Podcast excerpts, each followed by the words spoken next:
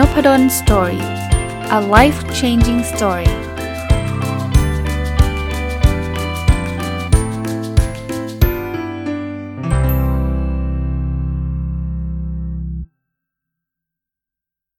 วัสดีครับ ยินดีต้อนรับเข้าสู่นพดล Story Podcast นะครับ แล้วก็วันศุกร์นะครับ ทุกวันศุกร์ก็จะเป็นรายการ MBA Weekly นะครับ สัปดาห์หลังๆเนี่ยผมไปเอาหนังสือ ที่ชื่อว่า The Visual MBA ของคุณเจสันแบรอนเนี่ยคล้ายๆ จะมารีวิวให้ฟังนะครับ ถามว่าทำไมถึงหยิบหนังสือเล่มนี้มา เพราะว่าต้องการให้ผู้ฟังรายการ MBA Weekly เนี่ยนอกจากพูดถึงเรื่องของประวัติหรือจะเรียกวิธีการเรียนการสอนต่างๆ ในในเรื่อง MBA แล้วนี่อยากให้ได้เนื้อหา MBA ด้วยกึ่งกึ่งเรียนเรียน MBA ไปด้วยการผ่านพอดแคสต์ครับ ประมาณนั้นแต่ว่า ด้วยความรู้ของตัวเองเนี่ย จริง ๆ จบ MBA ที่ธรรมศาสตร์มาเหมือนกันนะครับ แต่มันจบมานานแล้วนะครับ ก็เลยเอาหนังสือที่เขาเขียนคุณเจสันแบรอนก็จบ MBA มานะครับ แล้วก็คล้ายๆ เขียนสรุปสั้น ๆ ย่อๆ ในแต่ละวิชาที่เขาเรียน ก็เลยถือโอกาสเอาเนื้อหาพวกนั้นเนี่ยมาแชร์ให้กับท่านฟังด้วยนะครับ หลายคนก็ชอบนะครับ เขียนแมสเซจหรือว่าข้อความมาบอกว่าเหมือนเหมือน ไม่เคยเข้าใจเรื่องนี้มาก่อนแล้วก็มาเข้าใจอะไรเงี้ย แต่ต้องออกตัวก่อนนิดนึง ทุกครั้งก็จะพูดแบบนี้เสมอนะว่าหนึ่งคือผมไม่ได้เป็นคนที่สอนทุกวิชาที่ผมมารีวิวนะ มันคืออ่านหนังสือแล้วก็รีวิวเอานะครับ แล้ว 2 คือว่าในการเรียน MBA เนี่ยมันลึกกว่านี้เยอะมาก เพราะว่ามันเรียน 45 ชั่วโมงนะครับต่อหนึ่งวิชานะอันนี้มันใช้เวลาประมาณ 10 นาที 20 นาทีเองนะครับวันนี้สิ่งที่จะนำมาฝากคือบทที่เรียกว่า business negotiation หรือการเจรจาต่อรองทางธุรกิจ พูดต่ออีกนิดนึง บางที่วิชานี้ก็เป็นวิชาเลือก บางบางที่ก็เป็นวิชาบังคับอะไรเงี้ย แต่ว่าผมว่าเป็นเรื่องที่น่าสนใจทีเดียวนะครับ เพราะว่าในโลกธุรกิจเนี่ยเรามีการต่อรองกันอยู่เสมอ คุณไม่ต้องอะไรไกลอะ่ะ คุณอยากขายบ้านอย่างเงี้ย คุณก็บอกราคาขายไปใช่ไหมผู้ซื้อน้อยน้อยรายมากนะ ที่จะเห็นราคาปุ๊บซื้อเลยอะไรเงี้ย ยกเว้นว่าคุณบอกต่ำต่ำมากจริงๆอะเขาอาจจะซื้อทันที แต่ว่าปกติเขาจะมีการต่อรอง แล้วเราจะยอมไม่ยอมเนี่ยนี่คือการต่อรองทางธุรกิจนะสินค้าบริการที่เราขายลูกค้าเนี่ยลูกค้ามีสิทธิ์ต่อรองเราเหมือนกัน ยกเว้นว่าบางประเภทที่มันอยู่ในเซเว่นอะไรเราคงไม่ไปต่อราคาที่เซเว่นใช่ไหมแต่ว่าทั่วๆไปเนี่ยคุณไปซื้อวัตถุดิบจากซัพพลายเออร์เนี่ยคุณก็มีสิทธิ์ต่อรองกับซัพพลายเออร์คือผู้จัดส่งวัตถุดิบนะครับคราวนี้ การต่อรองมันมีปัจจัยหรือมีกระบวนการยังไง ก็เรื่องเรื่องแรกก็คือลักษณะของผู้ต่อรอง เรื่องที่ 2 ก็คือจะเรียกว่าเป็นปัจจัยสภาพแวดล้อมต่างๆ ทั้ง 2 อันนี้เป็นปัจจัยนำไปสู่กระบวนการต่อรอง หลังจากกระบวนการต่อรองเสร็จก็จะเป็นเอาคำหรือผลลัพธ์การต่อรองนะครับทีนี้ต้องบอกว่าเรามาดูลักษณะของผู้ที่จะเป็น นักต่อรองที่ดีกันนะครับถามว่านักต่อรองที่ดีเนี่ยคือต้องเสียงดังกระโชกโคกห้ทำให้อีกฝ่ายนึงกลัวหรือเปล่าไม่ใช่ เขาบอกว่าเขาเปรียบนะถ้าเปรียบเป็นสัตว์เนี่ยนักต่อรองที่ดีเนี่ยจะเป็นนกฮูก เอา้าทำไมต้องนกฮูก ทักษะสำคัญอย่างแรกเนี่ยก็คือ listen คือฟัง คนต่อรองเก่งไม่ใช่คนพูดเยอะนะ แต่เขาเป็นคนฟังนะครับ เสร็จแล้วเนี่ยอันที่ 2 คือ observe รู้จักดู observe เหมือนกับสังเกตการแบบคนนี้รู้สึกยังไงแบบไหนนะครับ บอกว่าหามักจะถามคำถามที่เกี่ยวกับคำว่าใคร who คือคำว่าใครนะครับ ask question who นะครับคนที่เก่งในเรื่องการต่อรองเนี่ยเขาเขาบางทีมีทีมเลยนะ มีทีมช่วยหาข้อมูล ทีมช่วยทำนู่นทำนี่นะครับ แล้วต้องเรียกว่ามีทักษะทางสังคมอะคนคนคนที่ต่อรองเก่งเนี่ยเทคนิคบางทีดูเป็นเทคนิคง่าย ๆนะครับ แต่ไอ้เทคนิคง่ายๆเนี่ยได้ผลเสมอคือการชม การชมนี่แทบจะไม่มีต้นทุนเลยนะ แต่คนชอบคนชอบการชมอะเพราะฉะนั้นเนี่ยแต่คุณต้องคุณอย่าชมมั่วซั่วนะครับ คุณชมอันนี้มันที่คุณจริงใจที่คุณอยากจะชมจริงๆเนี่ยมีผลนะครับ เพราะเขาเขาเวลาเอางี้ มีคนมาชมคุณในในสิ่งที่คุณทำได้จริง ๆ เนี่ย คุณรู้สึกไง ดีนะ มีคนชมผมว่าอาจารย์สอนดีเนี่ย ผมผม ผม happy นะ ถูกปะ่ะ แต่ถ้าเกิดอาจารย์อาจารย์เล่นอาจารย์ร้องเพลงเก่งมากอ้าวเฮ้ยอันนี้มั่วละคือผมไม่เคยร้องเพลงเลย หรือว่าอาจารย์เล่นยิมนาสติกเก่งมากอันนี้เวอร์ละอันนี้ผมจะรู้สึกเฉยๆเพราะว่าเขาชมในสิ่งที่ผมไม่ได้เป็นก็คือเรารู้เลยว่าเขาชมมั่วซั่วนะครับ มันถึงต้องทำการบ้านไง จะไปชมใครเนี่ย คุณไม่ใช่ว่าชมแบบสะเปะสะปะมั่วไปหมด สมมุติว่าคุณคุณเห็นลูกค้าคุณเนี่ยปิดดีลสำคัญได้มันเป็นข่าวออกมาเนี่ยคุณชื่นชมเขาแบบนั้นเขาก็ปลื้มนะครับอะคราวนี้สิ่งที่เวลาเราต่อรองเนี่ยเราอยากให้ทีมที่อยู่ฝั่งตรงข้ามเราเขาคิดกับเรายัางไง คนที่คุณไปต่อรองด้วยเนี่ยเขาคิดกับคุณยังไง อย่างแรกเนี่ยนะ เราต้องเขาต้องคิดกับเราว่าเราเป็นคนยุติธรรมแล้วซื่อสัตย์ไม่ใช่เล่ห์เหลี่ยม ถ้าต่อรองแบบเล่ห์เหลี่ยมหลอกลวงเนี่ยอันนี้ไม่เวิร์กคุณอาจจะชนะการต่อรองครั้งนั้น จะเรียกว่าอะไรได้เปรียบแล้วกันอย่าเรียกว่าชนะเลยเพราะไม่มีชนะแพ้หรอก คุณอาจจะได้เปรียบคุณต่อรองได้ดี เพราะว่าคุณไป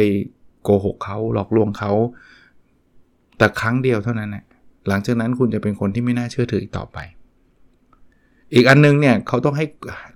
เราเราต้องทำให้เขาเห็นว่าเราเป็นคนที่มีความรู้ เราทำการบ้านมา คุณจะไปต่อรองสินค้าหรือบริการ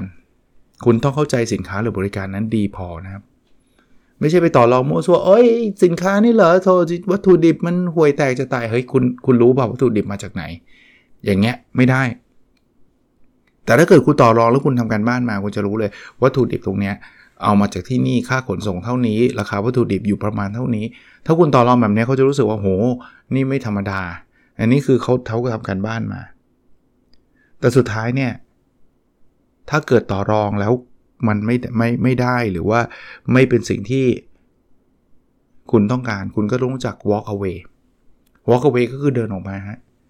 คือคือคือสุดท้ายเนี่ยไม่ใช่งอนนะแต่แต่ไม่ได้แปลว่าเราต่อรองแล้วต้องยอมเสมอไป แล้วโอไม่ได้ก็เอาอะไรเงี้ย คุณต้องรู้จักว่าเส้นไหนคือเส้นที่คุณจะจะโอเคไม่เอาแหละคุณจะรู้จักเดินออกมานะครับ คราวนี้เวลาเวลาการต่อรองเนี่ยมันเป็นเรื่องของ power นะ power ก็เหมือนเป็นอำนาจอะฝ่ายที่มีอำนาจสูงกว่าในการต่อรองเนี่ยก็จะได้เปรียบ มาดูกันครับว่า power หรืออำนาจเนี่ยมันมาได้ทางไหนบ้าง อันแรกก็คือเป็นเป็นอำนาจตามตามจะเรียกว่าอะไรเดียตามบทบาทหน้าที่อะมากับตำแหน่งอะเออใช้แบบนี้แล้วกัน เช่นผู้พิพากษามีอำนาจในการตัดสินอะคุณคุณต่อรองผู้พิพากษาไม่ไม่มีทางชนะเฮ้ยผมขอต่ออย่างงู้นอย่างนี้ปรับผมเยอะๆเลยไม่ได้เขามีอำนาจ หรือหรือตำรวจเนี่ยคุณฝาไฟแดงเงี้ยคุณไปต่อรองผมขอลดราคาอะไรเงี้ยอาจจะลำบากนะ อำนาจอยู่กับเขาคือคือเขาจะให้หรือไม่ให้อีกเรื่องหนึ่งแต่ว่าอำนาจอยู่กับเขา อันนี้คืออำนาจตามตามหน้าที่ตามบทบาทที่เขามีอำนาจที่ 2 ก็คือเป็นอำนาจที่เขาเขาคล้าย ๆ กับว่าเขาเขาถือไพ่เหนือกว่า เพราะว่าเขาใช้คำว่าอะไรดีล่ะ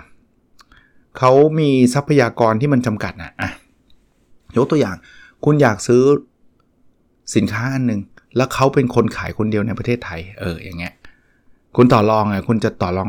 สู้เขาไม่ได้ ถ้าคุณอยากได้จริงๆเนี่ยคุณแพ้เขาเพราะว่าไม่ซื้อจากเขาก็ซื้อจากคนอื่นไม่ได้แล้วอะมีมีเขามีมีอยู่ชิ้นเดียวหรือว่าของมันจำกัดอะเออมันมีอยู่แค่นั้นอะนะอันนี้ก็ก็จะจะเห็นว่าอำนาจจะอยู่กับคนขายในที่นี้นะครับ หรือหรือถ้าถ้าเป็นคนซื้อก็มีนะว่าคนที่จะมาใช้สินค้านี้คือคุณคนเดียว ถ้าคุณไม่ซื้อก็ ของนี้ก็เสียทิ้งเลย เพราะไม่มีคนจะมาซื้ออีกแล้ว อย่างเงี้ยอำนาจก็อยู่กับผู้ซื้อนึกออกไหมใครใครถืออำนาจตรงนี้ไว้มากกว่ากัน อันที่ 3 คือเขาเรียกว่าเป็นอำนาจมาจากความเชี่ยวชาญ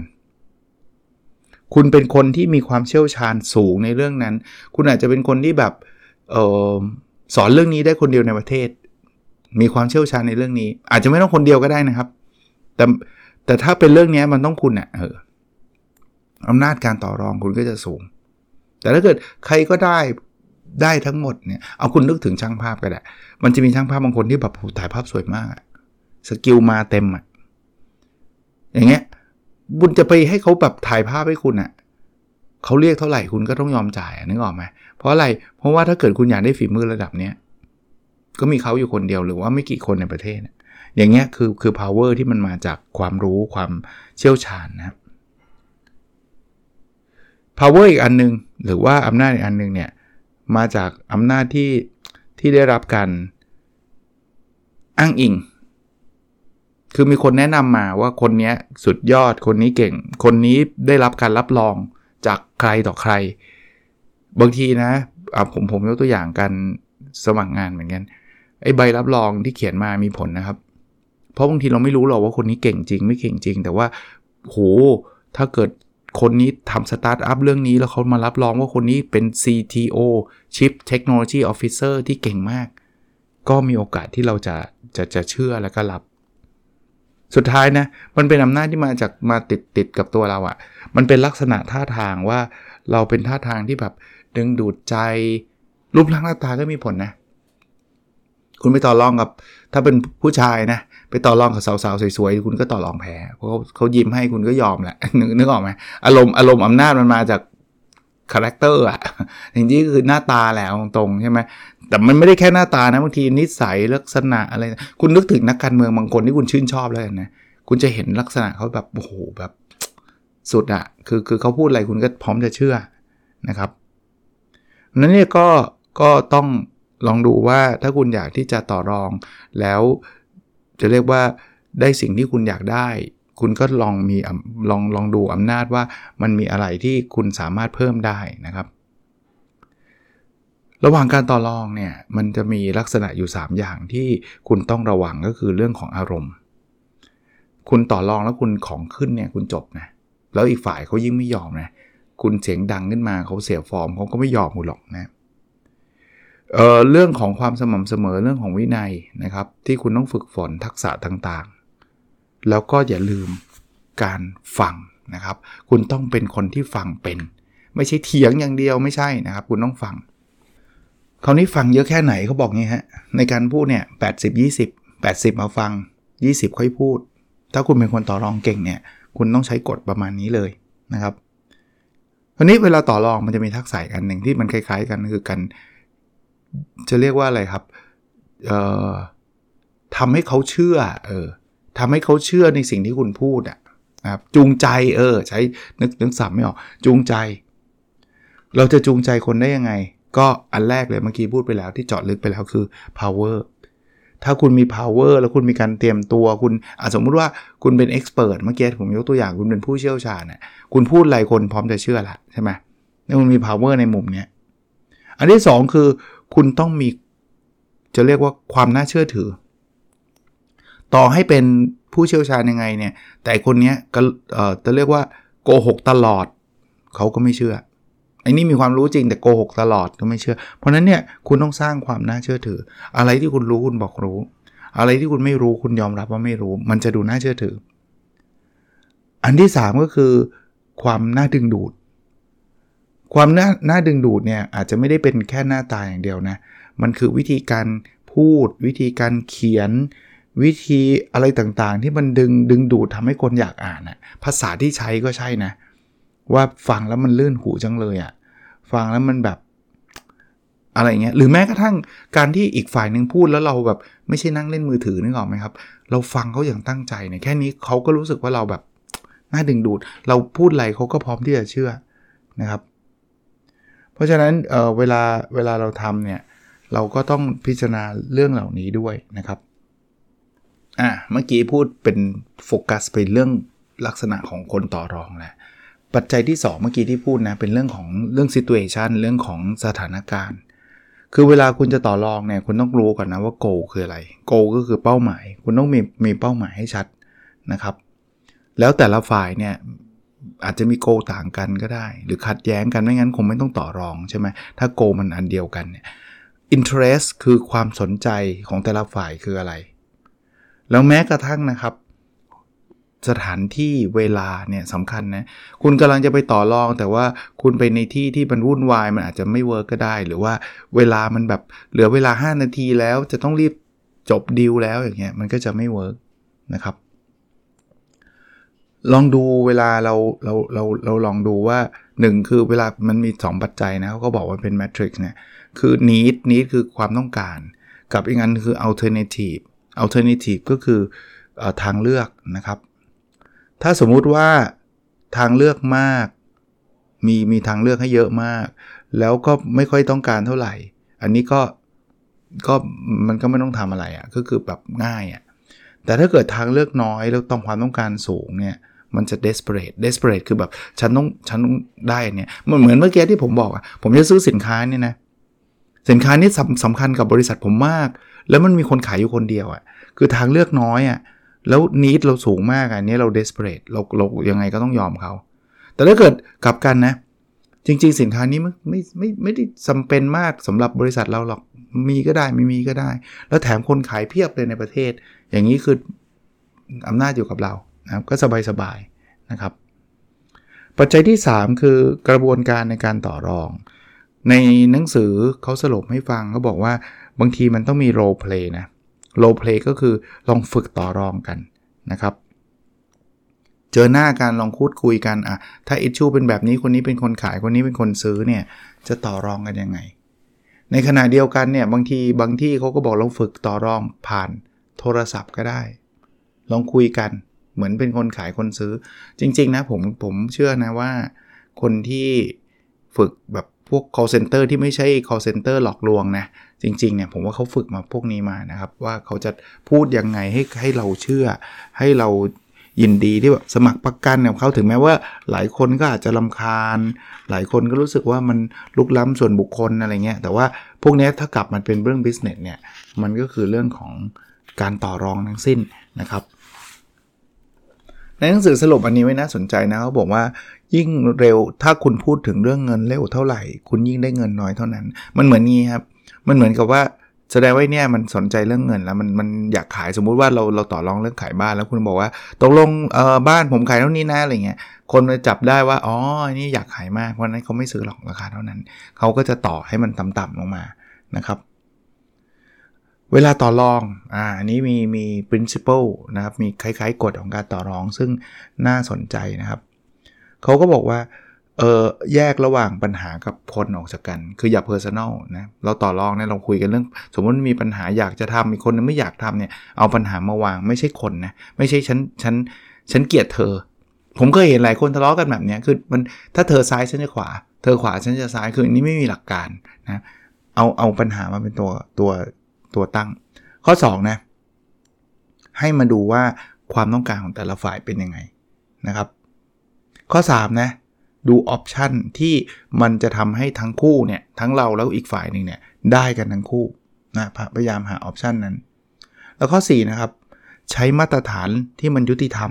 นะครับอย่าอย่าแบบเอาเปรียบเขาจนเกินไป แต่ก็ไม่ใช่ถูกเอาเปรียบจนเกินไปนะครับ อันนี้ก็เป็นสิ่งที่ที่ที่ควรทำ แล้วเวลาจะต่อรองเนี่ย ก็บอกอย่าไปที่ conclusion ก่อนว่าฉันจะเอาอย่างนี้ คุณต้อง start with explanation explanation คืออธิบายก่อนว่า เนี่ยประกาศนี้มันดีมากมายเลยนะสุดๆเลยนะนุ่นช่วยคุณได้อย่างงู้นอย่างนี้ปุ๊บราคามันถึงแพงขนาดนี้อะอย่างเงี้ยคนจะเข้าใจ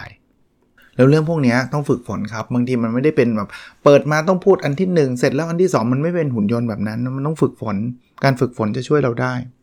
แต่อย่าลืมนะ ไม่ว่าอะไรก็ตามอะ ถามคำถามก่อนว่าโกของเราคืออะไร เป้าหมายคืออะไร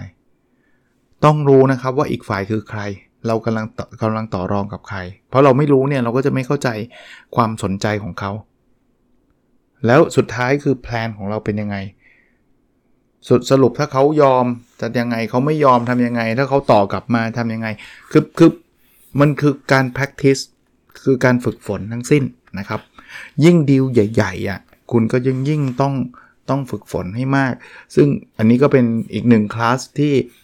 MBA บางที่ก็มีการเรียนการสอนนะ ถึงแม้ว่าบางที่ไม่มีก็ก็เรียกว่าเอาไปเอามาฝากกันแล้วกันนะครับ จากหนังสือ The Visual MBA ของคุณแจสันแบรอนนะไหนๆ เรามาฟังรายการนี้กันแล้วก็อยากให้ได้ประโยชน์ไปด้วยนะครับ ไม่ใช่มาฟังว่า MBA เรียนอะไรบางคนก็บอกว่าแหมเราไม่ได้อยากเรียนอะไรเงี้ยแต่ว่าฟังแล้วก็เหมือนได้เรียน MBA แบบสั้น ๆ ไปด้วยนะ โอเคครับ วันนี้คงประมาณนี้นะครับ แล้วเราพบกันใน episode ถัดไปครับ สวัสดีครับ